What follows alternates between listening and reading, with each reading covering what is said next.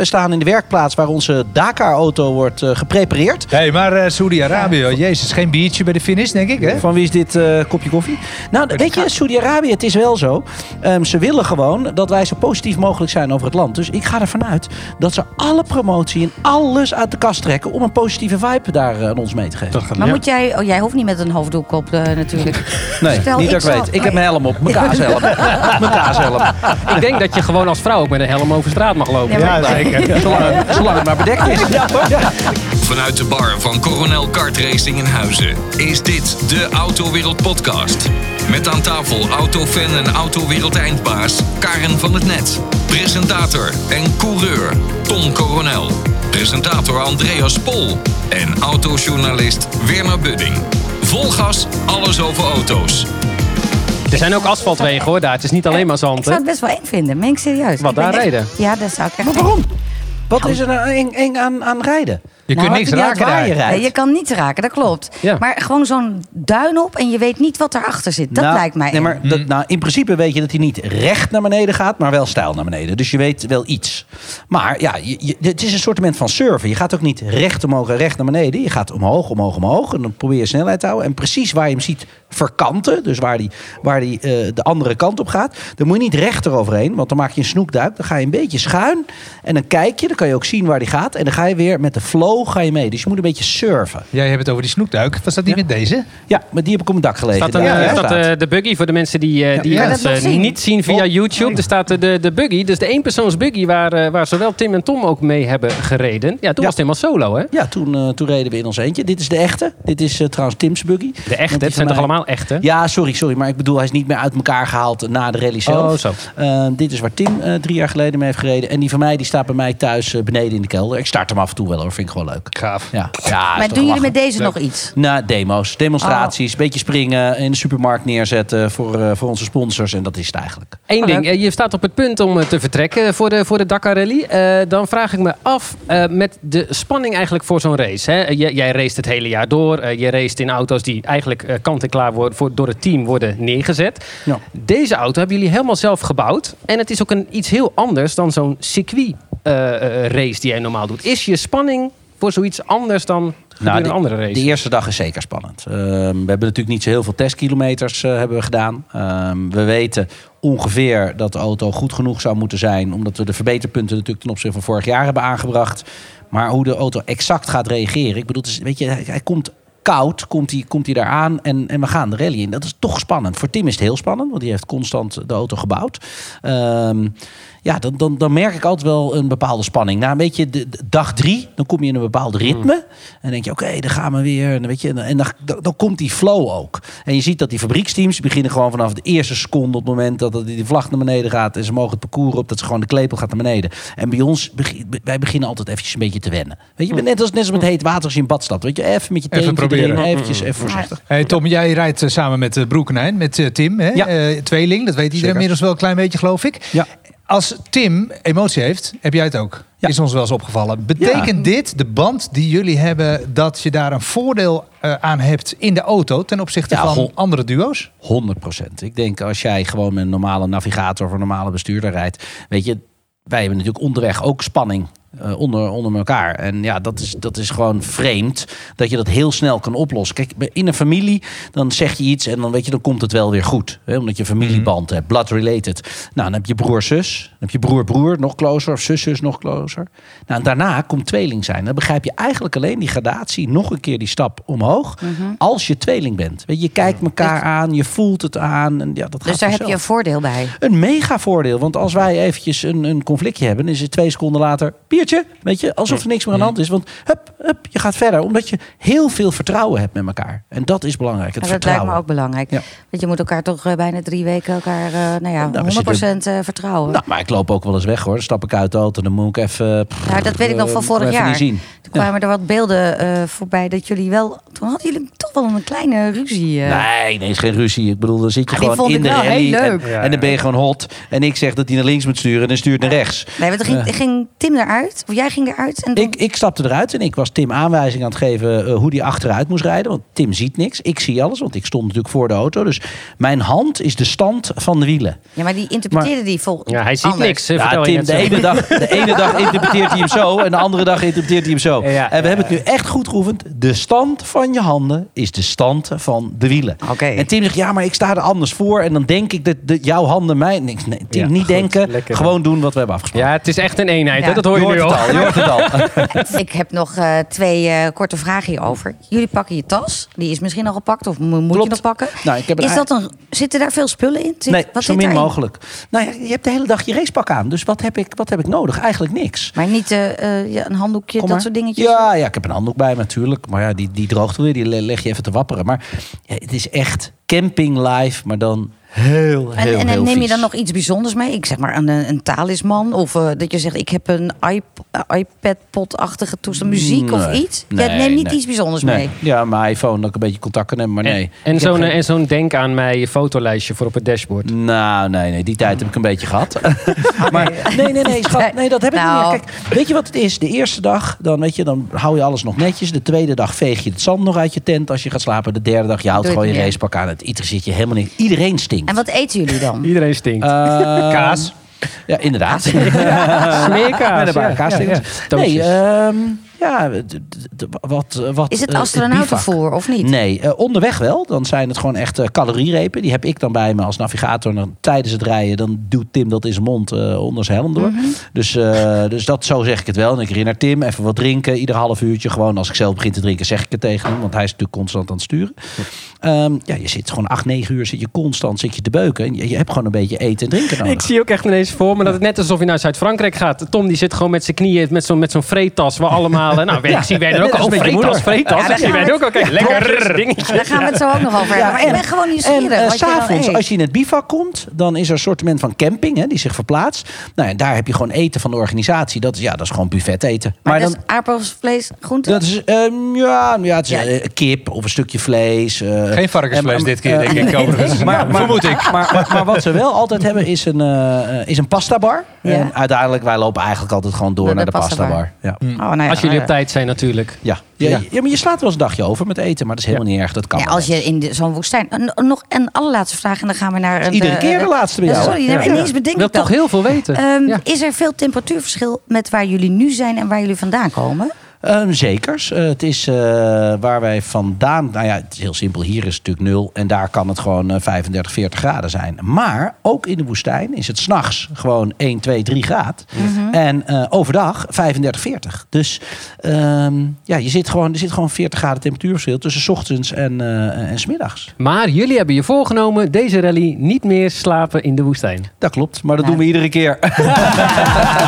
nou, nou, waar gaan we deze podcast nog meer over hebben? Net al eventjes over de Beast gehad. Want we staan tenslotte in de werkplaats uh, van de Beast. De Beast is Zonder weg. de Beast. Zonder de Beast, want die is weg. Ja. En, en, ja, en jullie gaan morgen weg. Ja. Uh, we gaan het hebben over woon-werkverkeer.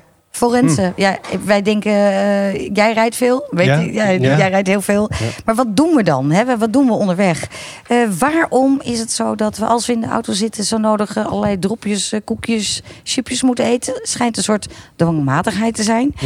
En Andreas gaat in de McLaren 520S rijden. Ja, 570. Ja, we doen er nog even 50 pk bij. Dus dat is al het eerste ding waarom dat getal 570 is. Ja, nee, 570 pk. Ah, yes, nee, yes. Het is de 27 en de 570. Check. Ja, nou, ook heel goed. Nou, ook goed, noem ze meteen allemaal even ja. En dan ons nieuwe item. Vorig jaar ook gedaan. De techniek voor dummies. En dit keer gaan we het hebben over grote kleine beurt. Ik zeg Werner, die laten wij volledig bij jou neer. Ja, ben ik zeer Bij Werner.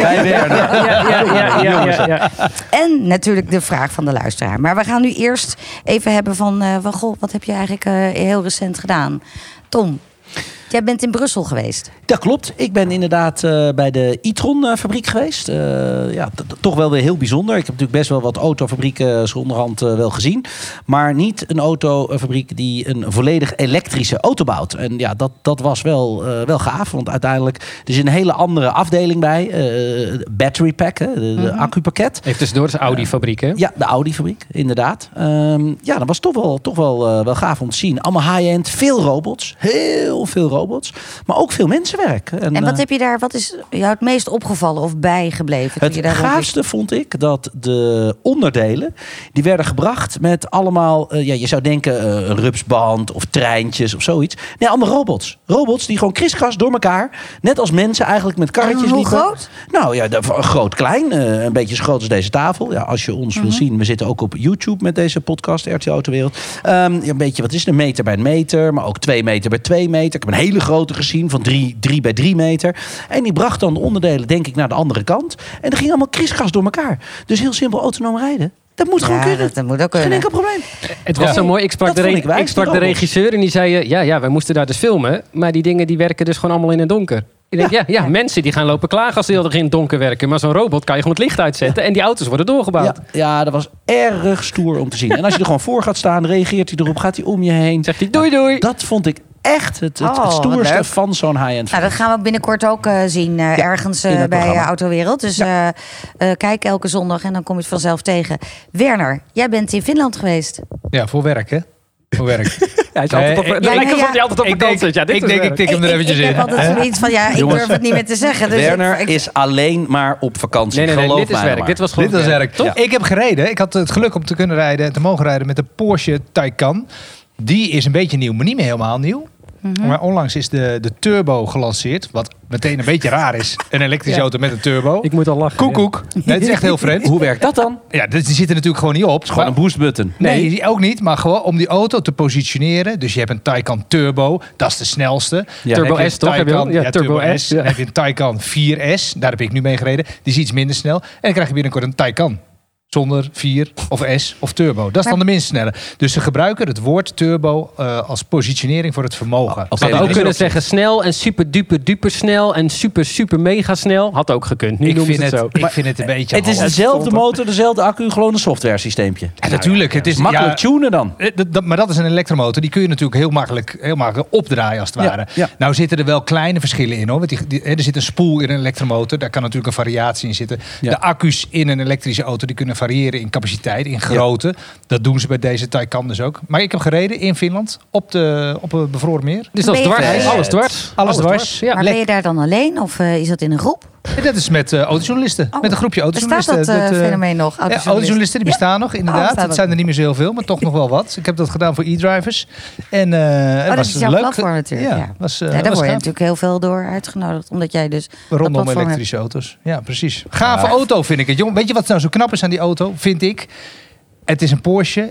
Een Porsche is beleving, hè? Ja, 100%. Emotie. 100%. gaaf, Kippenvel. Deze doet dat ook zonder dat hij geluid maakt. Jij zou zeggen, maar dat kan niet. En ik zei een tijdje mis geleden een ook, dat kan dimensie. niet. Ik mis een Maar het is- dimensie. ja, ja, de dimensies. eh, geluid, sound is verdwenen.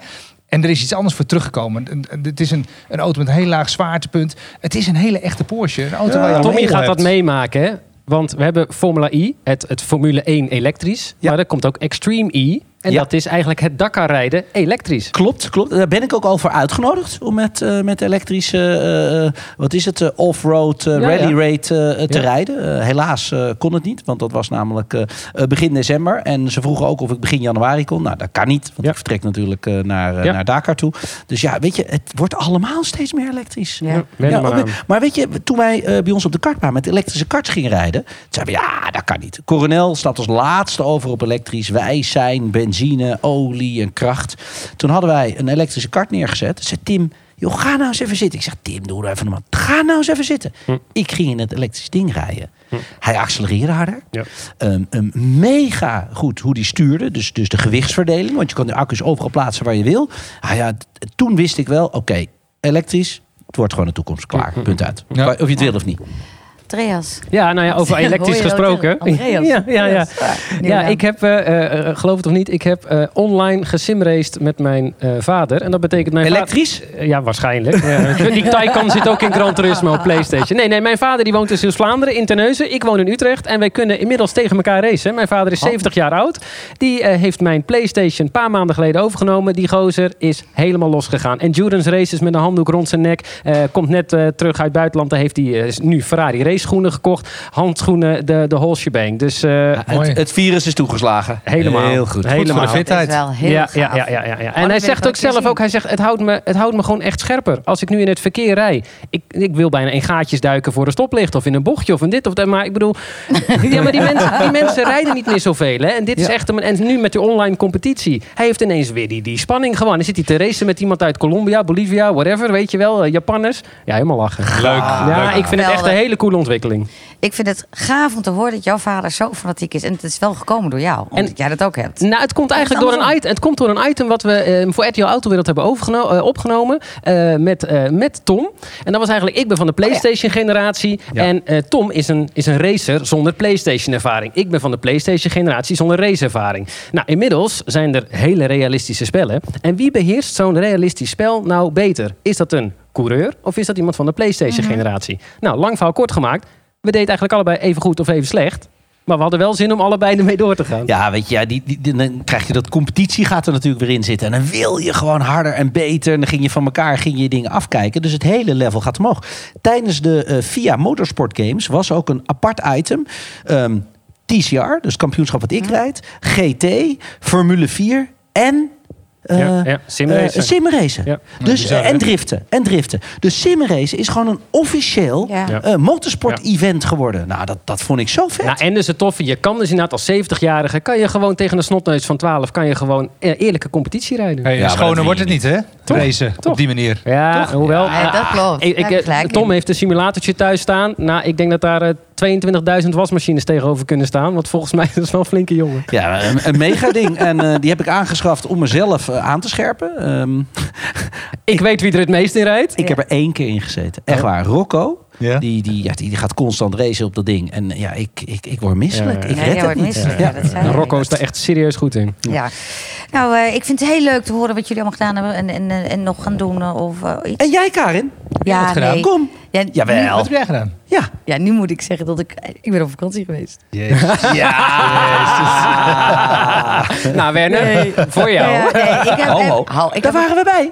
Nee, daar was je niet Nee, bij. nee, nee. Nee, Echt daar was je niet bij. Nee, Karin nee. gaat acht keer per jaar op Nee, nee, wintersport, nee. hè? Dus ik heb Oh, lekker ja. geskiet. oh, het is één van die andere zeven. Ja, het is, eh, ik heb eh, in eh Ischel, goede plek. Ja, ik kan lekker. het iedereen adviseren. Wat bijzonder. Voor de mannen even, vanaf een uur of twee, in bepaalde kroegjes staan Wij- daar de luisteren. dames Op op, de de, bar. tafel. Serieus. Oh, dus Met- ik moet naar school. Ja. ja, forensen. Wij rijden allemaal eh, van A naar B en de een wat verder dan de ander. Eh, ik rij gemiddeld eh woon-werkverkeer, is ongeveer 20 minuten. Ja, jij, Maar jij hebt echt wel hebt- een dagelijks woonwerk. Ja, maar dat hebben wij denk ik allemaal wel Ja, een klein... Nou ik, ja, denk, ik denk, Werner, die, jouw woonwerkdag ziet er elke dag anders uit. Ja, maar het is altijd een end. Dat is waar. Altijd een end. Maar jij hebt een, en, en Tom, ja, wij zitten Ja. natuurlijk, we hebben niet echt woonwerk, maar Ja. gemiddeld, we hebben het even over woonwerk. Ja. Ja. Jij hebt een filosofie. Ja, het is dus zo, eh, eh, wereldwijd, en het maakt dus niet uit waar je bent, is gemiddeld woont iemand een half uur van zijn bestemming af. Dat wil zeggen, als ik dus in Amsterdam zit en ik, moet, eh, ik, ik, werk, eh, ik werk op Sloterdijk en ik zit in Oost, dan is dat een half uur fietsen. Op het moment dat ik in Utrecht woon en ik werk in Amsterdam, is het een half uur met de auto. Op het moment dat ik in Afrika ben en ik, eh, ik moet naar mijn waterput, is dat een half uur lopen. Dat blijkt dus gemiddeld overal zo te zijn. En als je dat dus in ogenschouw neemt, is het dus wel grappig dat dus het fileprobleem daarmee en dus het woon-werkverkeer nooit opgelost gaat worden. Wat je namelijk hebt, op het moment dat je de wegen gaat verbeteren en de doorstroming wordt beter, gaan mensen gewoon verder van hun werk wonen. Want daar zijn de huizen goedkoper. Betekent dat er alsnog evenveel auto's, dat soort dingen, op de, op de weg blijven. Eh, omdat je dus dat half uur, dat zit gewoon psychologisch, waar, op welke manier het ook in is, zit dat psychologisch in je hoofd. Of dat nou met OV is, op de fiets, lopend, met de auto. Als je een bullet train hebt in Japan, dan zullen ze ook een half uur van hun werk wonen. Maar dat, maar dat, dat geeft wel te denken. Maar wat wil jij dan eigenlijk nu daarover zeggen? Ik bedoel, wat is dan jouw conclusie hierover? Dat, eh, Tot- Nee, nee, nee, maar kijk, het ding is, de, het, het, het fileprobleem, de filedruk is enorm opgelopen weer. Hè, de, de afgelopen kwartaal, het is eh, met 20% is de file druk weer gestegen. Dus dat betekent de lengte maal de duur. De, de file druk is daarmee. Uh, en daar worden allemaal uh, noodgrepen voor gedaan. Uh, maar uiteindelijk blijkt dus, wij zitten niet eens meer in de spits zitten wij te, te, te forensen. Maar het blijkt dat wij gedurende de, de dag... De hele dag. Zijn wij dus continu op de weg. Komt ook uh, bijvoorbeeld uh, door onze uh, nieuwe manier van... van je zit van, er lekker bij. Ja, ja, ja, ja, ja. gaan zitten. Ik denk, ga even in de deuropening van een auto zitten. Daar heb je geen last van uh, woonwerkverkeer. Nee. nee. Want als het nee. file is, dan nee. steek je gewoon even af. Maar wel van stof. Toch? De buggy. Ja. Het is wel zo. Ik zat van de week was ik onderweg. Moest ik eigenlijk van de ene kant van Nederland naar de andere kant van Nederland. En ik heb serieus... Het was bij elkaar iets van 500 500 kilometer, 400, 500 kilometer. Veel gereden. Heb ik acht uur in de auto gezeten. Ja, dat mooi. is niet leuk. Nee. Weet je, hebben jullie Echt enig niet. idee hoe lang de Nederlander gemiddeld per jaar in de file staat? Nee. Wat denk je? Nou, dus even opgeteld in uren, hè? Mm -hmm. uh, ik denk een uur per dag. Nee, ik maak nee, joh. Gemiddeld. Ja, Gemiddeld. Zijn ook mensen... En dan is een beetje, wat is file, hè? Ik bedoel, we langzaam rijden, nou ja, dat, je, dat je niet kan doorrijden. Nou, ik zeg even 300 uur. Nee. Nee, het is, het is aanmerkelijk minder, maar het is ongeveer anderhalf tot twee werkweken. Dat je, oh, dat, dat valt je, eigenlijk nog mee. Twee werkweven. Weken, hè? Ja. Reken eens uit wat het is. Het 70, is A, 80 uur. Vrij, ja, precies. Het is A, vrijheidsberoving. Ja. Uh, B, het kost ontzettend veel geld. Het kost, uh, men hebben het eigenlijk voornamelijk over het vrachtvervoer in Nederland, zo'n anderhalf miljard euro. Anderhalf miljard euro verbrand zo, hè? Het ja. gaat aan en het is weg. Het is natuurlijk. Maar je is, kan het niet verhelpen. Er is geen. Ja, ja, nou, nou, nou, nou, je kunt de zelfrijdende auto. Nou, de zelfrijdende auto is uiteindelijk. Maar dan ben je ook nog een half uur onderweg. Ja, maar dan ben je aan het werk. Oh, je bedoelt dat je achterin gaat zitten en het gaat vanzelf? Ja, whatever. Ja. ja. Kijk, de zelfrijdende... Ja, maar dat is eigenlijk, dan kan je net zo goed in de trein stappen. Nou, nee, want dan maar... zit ik naast iemand anders die zit te stinken en uh, zit te vreten ja, en dat soort dingen. Maar de trein is ook gemiddeld een half uur, heb ik net gehoord. nee, ja, alles is een half uur. Nou, ik, maar dat half uur maakt niet uit. Alleen dat stilstaan is het hele probleem. Hey, maar die zelfrijdende auto is natuurlijk niet de oplossing voor het fileprobleem. Hè? Maar die is de oplossing voor uh, je, ongelukken. Maar, maar niet nou, voor het fileprobleem. Nou ja, je gewoon werkvervoer. Jawel, maar heel veel zelfrijdende auto's op een bepaald stuk snelweg creëert file. Want, die, want die, die, dat snelweg, die snelweg is twee banen breed. Dus mm -hmm. dan kun je niet onbeperkt auto's inpompen. Of ze nou zelf rijden of niet zelf rijden. Het creëert uiteindelijk ook files. Maar, maar, maar als je, wij hebben een netwerk, een, file, of een, een, snel, een snelwegennetwerk, wat eigenlijk vanaf de jaren 70 is opgebouwd. En in, in, in de jaren 80 was het eigenlijk klaar. Hè? Er zijn hier en daar zijn er nog wat nieuwe snelwegen gemaakt. Maar het merendeel van de snelweg is al een halve eeuw oud. Wij ja. zijn van 8 miljoen naar een kleine 17 miljoen mensen gegaan. Ja. Al die mensen moeten. Je kunt, als je meer mensen hebt, heb je meer asfalt nodig. Zo dus wij gaan dat dus eigenlijk niet meemaken dat het nog opgelost wordt. Nou ja, of verbreden. Meer mensen. Maar je ziet het, hè? Ze hebben de A2 verbreed, hè? Vijf ja. banen. Staat nog steeds vast. Ja, moet je nagaan hoe die vast had gestaan als ze het niet hadden gedaan. Ja, ja dat was nog maar, veel erger geweest. Ja. Maar, maar, ja, maar. Je, nou ja, maar goed, je ziet dus, dus hebben ze goed voorzien om er vijf banen van te maken. Ja, precies. Nou, maar dit is dus wel de andere filosofie. Op het moment dat je dat dus weer inderdaad gaat doen en mensen gaan weer verder weg wonen, heb je alsnog weer uh, meer auto's op de weg. En op het moment dat wij alles gaan postorderen, al die autootjes, al die bezorgertjes, die moeten daarin ook. Dus dan gaan we drones. Drones gaan we mm. doen. Ja, dan gaan we met z'n allen. En we hadden het de vorige podcast hadden we het over stikstof. Hè? Het creëren van stikstof. Dus dat is natuurlijk een hoop narigheid. En er komt uit de auto's komt nog veel meer narigheid. En er wordt heel vaak ingewikkeld over nagedacht. Laten we die wegen niet verbreden, want het is slecht voor het milieu, want dan wordt er meer gereden. Ik denk daar heel anders over. Die auto die de hele tijd aan het optrekken is en afremmen, ja. optrekken, afremmen, die stoot heel veel uit. Als je snelwegen verbreedt en je zorgt dat er een continue, continue doorstroom is, is, ja, dan is er dus minder uitstoot. En dat is uiteindelijk volgens mij beter voor het milieu. De, de, de oplossing zit in twee dingen. Uh, meer snelweg en zelfrijdende auto's. Precies. Lekker werken. Heerlijk. Ja? Ja, Treetje, wij gaan nu uh, naar jou luisteren. Tja. Jij hebt de, vertel, wat heb je gedaan? De McLaren 570S. En ja, soms heb je gewoon van die uh, dagen, dan uh, is het allemaal net even weer nog extra veel vetter dan een normale dag. Vet. Ja, aan boord van een McLaren 570S. En 570, dat staat natuurlijk voor het aantal pk's bij McLaren. 570 pk. En ja, ik zit nu op een weggetje waar het wel heel erg toe uitnodigt. Dus die 570 pk, die moet je toch een keertje voelen. En dan heb je bij een McLaren twee knoppen in het midden. En daarmee bedien je de hele auto. Hij staat nu eigenlijk op normal, dus op comfortabel. Dan kan je de handling klop helemaal naar rechts zetten, naar track. De performance modus ook helemaal naar rechts, naar track. En dan schakel een keertje terug, nog een keertje terug, nog een keertje terug. En daar gaan we. Go!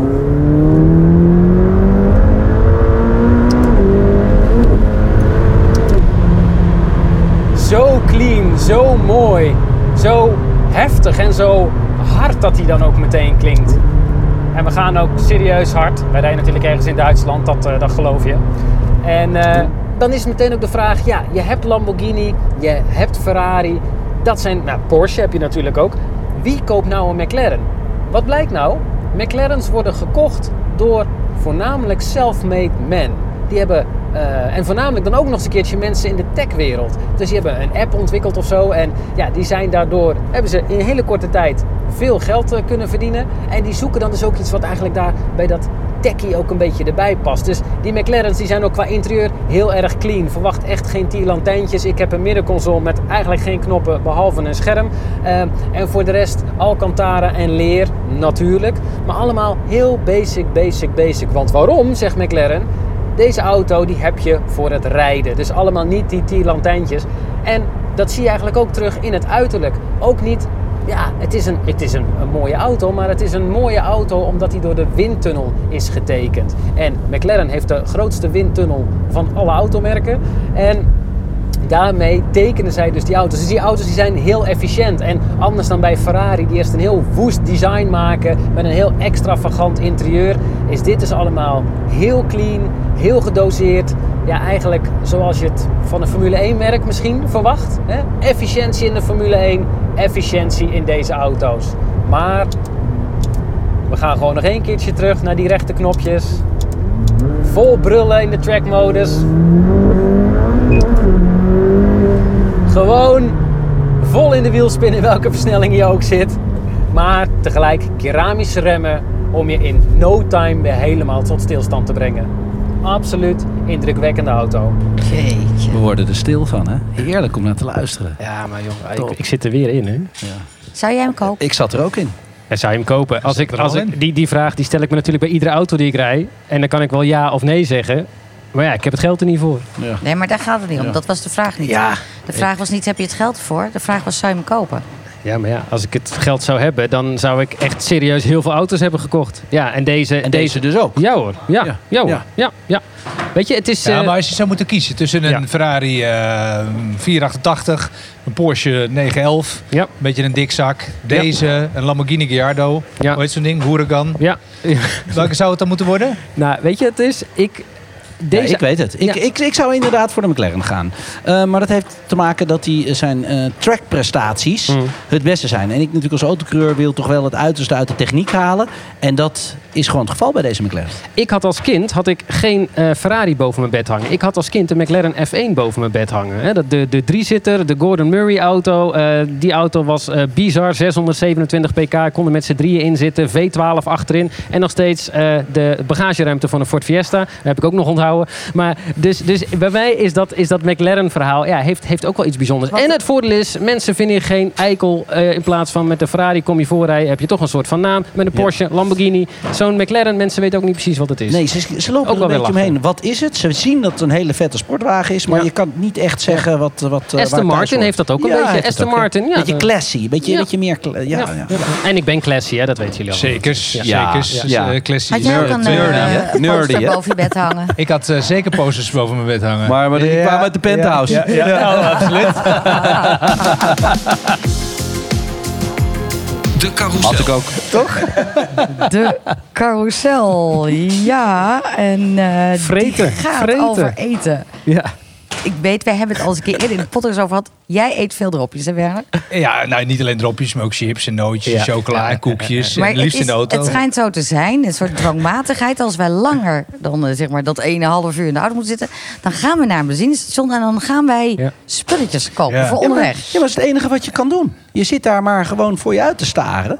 En ja, ik je kan ook gewoon muziek luisteren. Ja. Of, uh... ja, maar tijdens muziek luisteren kun je ook eten. Dus weet je het mooie je, kan ook, je kan ook worteltjes eten of tomaatjes. Waarom gaan we met nee, z'n allen zo... In de auto hoor je viezigheid eten. Dat vind ik overigens ook zo jammer. Ik heb het heel erg naar mijn zin hier in de tijdelijke studio. Bij jullie in de garage. Ja. Waar normaal de, de bier staat. Ja. ja. Geweldig. Alleen er is hier niks te eten. En als ik bij jullie Smeerkaas. gewoon bij Smeerkaas PMG kom. heel veel, dan ja. staan allemaal lekker. Hè? Dropjes, dingetjes. Ja, gewoon Weet bakjes. je nog? Wij reden een keer naar de Noordkaap voor de coffee truck. Ja, ja, ja. Met dat hondenvoedsel, dat gedroogde ja, vlees. Ja, dat ook inderdaad. En dan zaten de hele dag lekker, lekker ze te eten. Ja, maar dat vind ik goed, fijn. k- loop maar eens een machinepomp binnen. Als, je, als jij wil betalen, liggen daar alleen maar eh, snoepgoed. Alleen maar lekkere dingen. Maar we hebben verschillende kampen. Als ik tegen Karin zeg bifi, dan begint ze al een soort van braakneigingen te Ja, krijgen. nee, Ja, Bifi zit zijn papegaaienlucht aan. Dat is wel heel goed. ook niks. Ja, Ja, Als één iemand een biefie in, in, in de auto eet, dan meurt die hele auto. een half uur. Klopt, klopt, klopt. Ehm, eh, drop. die koop jij wel? Nee, zeker niet. Nee. Drop. Ja, zeker. Zachtzoet. Zachtzoet. Ja, ja, ja, Niet hard zout. Die zoute drop Zout vind ik niet. niks. Nee, vind ik ook niet lekker. Nee.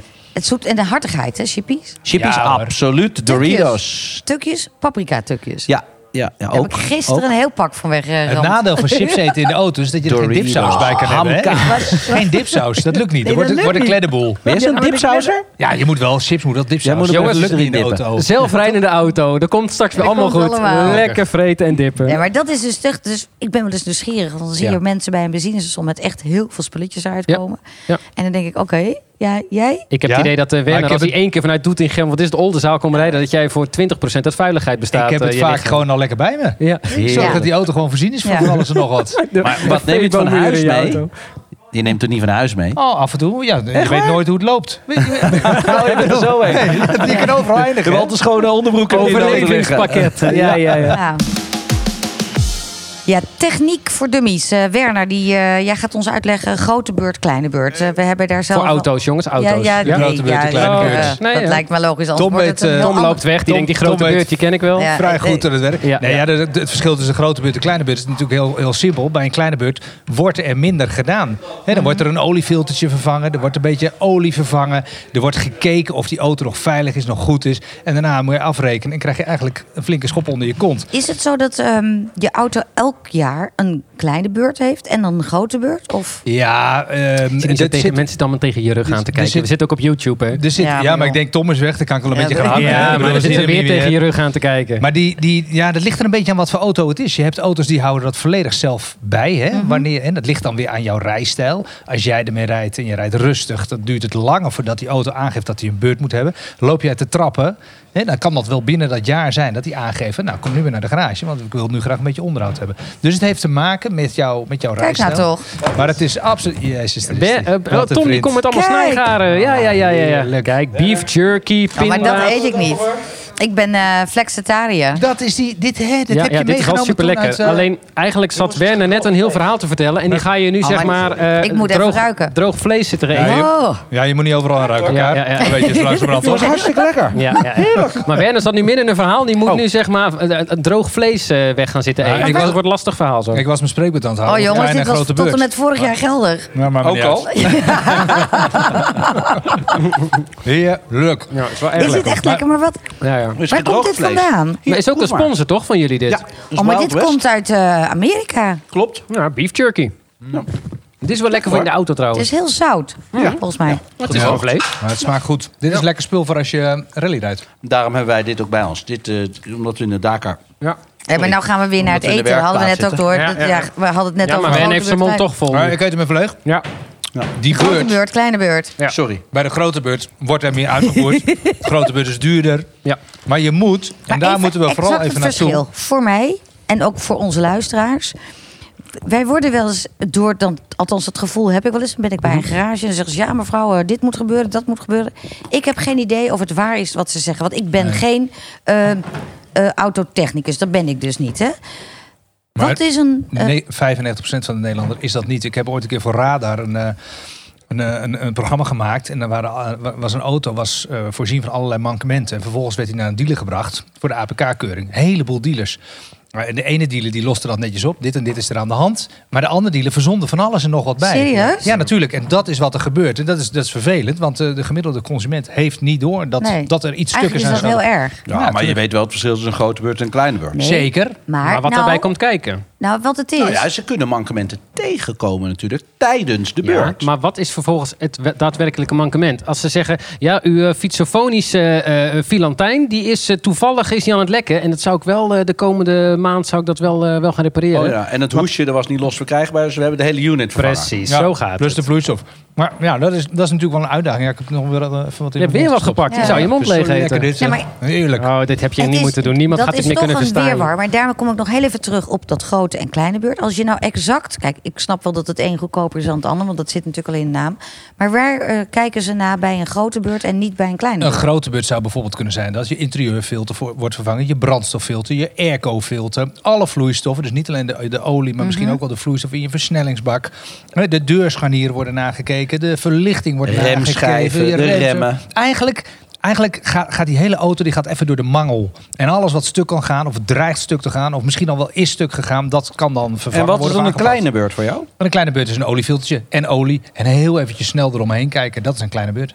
Oké. Maar eigenlijk is het dan onzin. Ik kan beter één keer per jaar gewoon een Maar- grote beurt doen, toch? Ja, maar die grote beurt kost veel minder. Een kleine beurt heb je voor te Maar die zeggen even grote tussen kost de- meer. Die kost veel meer. Ja. En een kleine beurt kost zeg maar, tussen de 100 en 150 euro. Het ligt heel erg aan. Maar als het moet of je een gebeuren, grote moet het toch gebeuren? Zeker. Als, en ik, als je als net- ik voor een kleine beurt check en er moet heel veel gebeuren, dan krijg ik toch een grote beurt? Ja. Ja, nee, zo werkt het niet. Nee? Ja, nee, jouw auto moet na een bepaald aantal kilometers. Dat is heel erg eh, afhankelijk welke auto het is of hoe jouw rijstijl is. Jij moet ietsje vaker voor jouw kleine beurt, kan ik je melden. Weet je nog niet, maar dat echt waar. Ik geef alleen grote beurten. Ja, zie je? Eh, sorry, ik bedoel... Ja, ja, ja. Maar als je het niet doet, dat kan natuurlijk ook. Hè, dat je denkt van, joh, kan mij het schelen. Ik ga helemaal niet voor die kleine of grote beurt. Dat is niet handig. Want heb je dan een keer echt iets aan je auto... dan is dat door de dealer natuurlijk heel makkelijk te bekijken. Joh, jij bent niet geweest voor je beurt. Je hebt geen- is je hebt niet. Geen garantie, de groeten.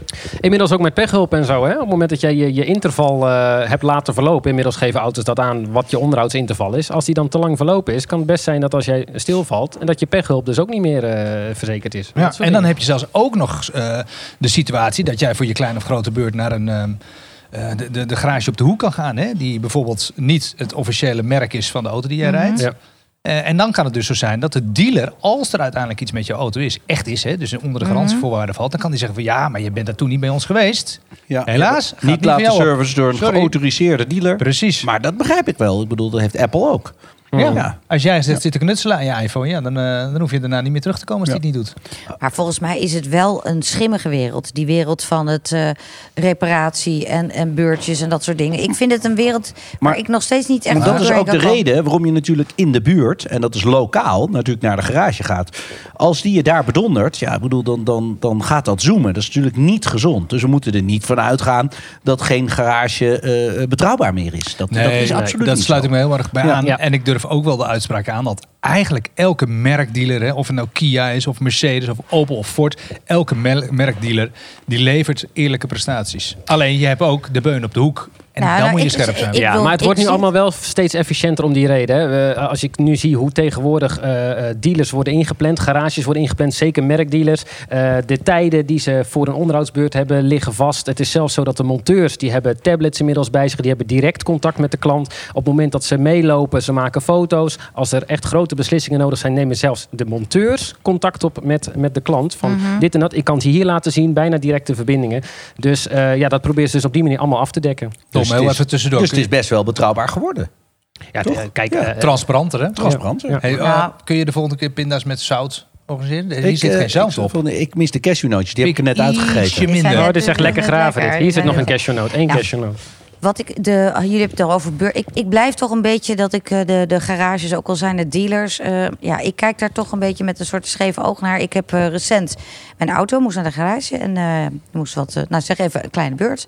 Ik rij een dag later weg. Ik denk wat hoor ik? Dus ik rijd nog geen 20 meter die garage uit en ik hoor iets gewoon tikken. Ik terug, het was vlak, eh, nou zeg maar vijf voor vijf, en dan gaan ze dicht. Ik zeg, luister, er zit een geluid in de auto en die zat er niet in. En dan krijg je serieus, omdat ik dan een vrouw ben.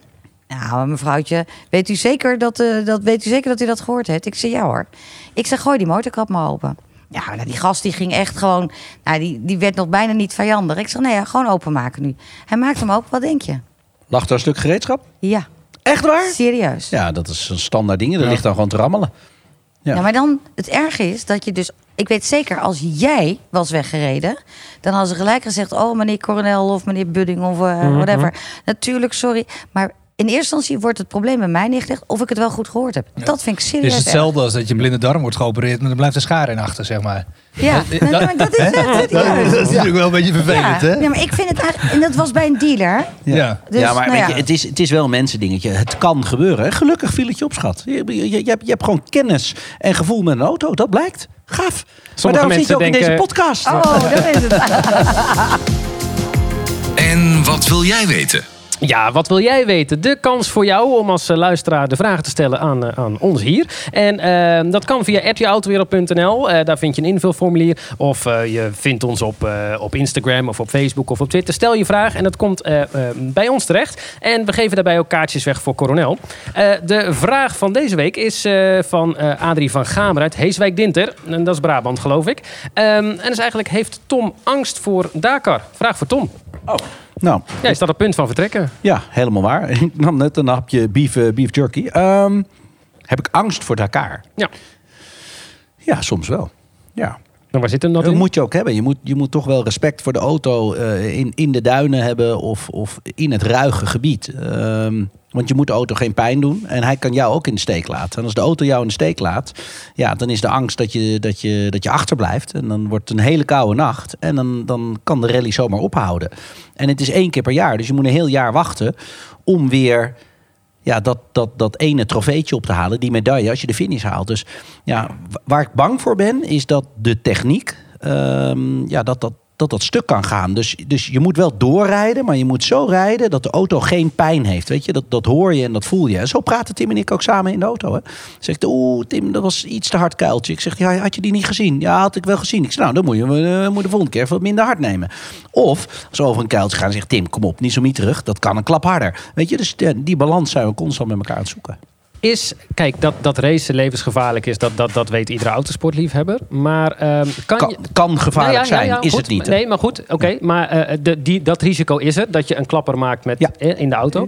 Maar is een Dakar Rally ook gevaarlijk buiten de auto? Als zijnde, stel je moet, eh, je moet een nacht overleven in de... Ik bedoel, zitten daar extra gevaren Ja, bij? maar weet je, ja, weet je, of, die- of is de organisatie, eerste die je altijd op? Nou, ten eerste is je hebt een rode knop. Heb je, heb je op, eh, op de apparatuur zitten die je van de organisatie hebt gekregen. Als je daar op drukt, ja, komen ze acuut naar je toe. Dus voor een noodgeval. Dus of als iemand anders voor je is gecrashed en die kan er niet meer opdrukken, dan moet jij dat doen. Dus eh, dan gaat de tijd, die wordt gestopt. En als je dan weer wegrijdt, moet je nog een keer opdrukken. En dan gaan ze daarna kijken of je niet vals hebt gespeeld. Want je, je bent verplicht iemand te helpen als jij een, een ongeluk tegenkomt met een andere deelnemer. Dat is, dat is gewoon klaar. Dat is onder, onder elkaar afgesproken. Veiligheid gaat boven alles. Ehm, maar eh, ja, je kan wel eens wat meemaken. Ja, en dan, dan heb je er geen zin meer in of je kan niet meer verder. Ehm, dan druk je gewoon op de knop. Dan komt de helikopter komt naar je toe met een dokter. Ja, en die komt, jou dan, eh, komt je dan supporten. Dat is eigenlijk hoe, het- hoe het En hoe snel werkt. zijn ze dan bij je? Want je, Ja, dat ligt eraan hoe ver weg is. Maar met een helikopter zijn ze heel rap bij hoor. Dat is echt gewoon binnen vijf minuten. dat is dan vanuit echt- het bivak of zo? ja, nee. Kijk, er er vliegen iets van tien helikopters eh, vliegen er over het hele parcours heen. Op het moment dat jij op die knop drukt, bam, komen ze zo naar je toe. Dus, en dat is dan, vaak komen er dan twee helikopters. Want één komt natuurlijk met een camera voor de sensatie. En de andere komt natuurlijk met, eh, met, met, support. met, met eh, een met medisch hulp. team. Ja. Ik heb dat Oh, wel eens in, in Marokko heb ik over de, de proeven daar eh, gereden. En toen viel me op een uur een beetje op hoe zo'n zo'n zo'n Dakar rally in elkaar zit. Want in mijn beleving is het gewoon 400... Eén streep rechtuit. Ja. Nee, nee. Het is- het is een hoekje zijn, en een dingetje. Het, het zijn natuurlijk allemaal loopjes die ze maken. En, en Ja, dus- langs loopt gewoon een, een asfaltweg. Ehm, nou ja, kijk, het, het wilde terrein is. Er kan een asfaltweg lopen, maar het is niet altijd zo. Ja, hè. ja, ik, bedoel, ja. ik, ik ben wel eens gebieden geweest waar je al 80 kilometer iedere kant op kan en er is niks. Maar je hebt ook wel eens gewoon dat er gewoon eh, 5 kilometer aan de linkerkant, ja, daar zit een asfaltweg. Ja, maar dat is niet de proef. Dat is niet de proef, heeft er ook niets mee te maken. Wij weten ook niet die- dat hij daar zit. Wij krijgen een roodboek en wij, wij weten dus niet precies waar we zijn. Want we, eh, het is verboden om GPS te hebben. Dus ja, je kent het gebied niet. Tenzij je natuurlijk kenner bent. Ehm, ja, dus, dus je hebt ook altijd het gevoel dat je echt alleen bent. Ja, ja, ja. En Nee, maar dat dat- is wat ze ook willen. Het gehalte asfaltwegen is in ehm Saoedi-Arabië vrij eh, klein. Ja, denk niet ik. zo. Niet, nee, maar, wat, wat maar denk je zoals ervan? een asfaltweg hier is het daar van zand en van gravel. Hè? Dus, dus eh, voor ons is het heel gaaf. En wow, oh, wat vet om er doorheen te rijden. Maar daar doet uh, tante Truus, die gaat van het ene dorp naar het andere dorp, ramt ze door de duinen heen met de Suzuki Alto. En dat is wel lachen, want wij waren dan aan het testen in Marokko. Ja, joh, je weet niet wat je ziet. Dan gingen we oh, heel moeilijk doen. En dan kwam zo gewoon zo'n gozer met zo'n met zo'n met zo'n 50cc Peugeot, Peugeotje, zo'n brommertje, die ging zo over de duinen heen. En die had bijna hetzelfde tempo wat wij hadden. Ja, met, met een hoofddoek, hè, zonder helm. Dus ja, weet je, die mensen zijn het daar allemaal gewend. En voor ons Dus- is het heel bijzonder. Maar heel eerlijk dus, beetje angst, maar niet echt. Mijn angst is dat de techniek eh, kapot gaat en dat ik de finish niet haal. En maar zelf heb ik geen angst samen met Tim. Ik ben bang geweest, maar omdat ik het vaker heb gedaan, weet ik dat als echt de nood aan de man is, dat ik gewoon bam op die rode knop kan slaan en binnen vijf minuten iemand bij me is. Heb je zin? Ja, hè? Ja, ik heb Ja, zin, serieus vette zin Ja, in. Ik sta er helemaal, ik sta te Nou ja. Tom, eh, eh, rest mij jou eh, morgen. Vanavond gaan we natuurlijk even oud en nieuw vieren. Hey, Ja. Lekker. Champagne, veel. alles erop en eraan. Eh, ga je dan met, eh, drink jij wel een champagnetje om 12 uur? Of eh, ga je helemaal... Eentje? Al jaren Sorry schat, meer, ik heb twaalf flessen staan. Ja, normaal gesproken zeg ik altijd champagne, daar spuit je mee. Of dat lik je er vanaf. Maar in dit Oh. geval oud en nieuw, dan drinken we hem op. Goed. Maar, Oké, nou ja, dus eh, iedereen heel, heel mooie, eh, ja, dat wordt uiteindelijk gebruikt, maar hele mooie avond. En een fantastische 1 januari. Eh, Tim, eh, Tom, eh, vanuit hier. eh, Ontzettend veel succes. Jongens, blijf ons volgen. Ja, Blijf ons volgen. ja. 15 dagen. En met tot dat in ding. het eh, nieuwe jaar. Heel goed, dat dubbel volgen. Hè? Volgen van Tim en Tom. En ook Ja, volgen natuurlijk van de Autowereld Podcast via Spotify, Apple Podcast, Google Podcast, Castbox, TuneIn, Stitcher. Nou, en nog heel veel meer, jongens. Ja, en natuurlijk, je kan ons gewoon terugkijken op YouTube. Ja. Doei doei! Doei, doei.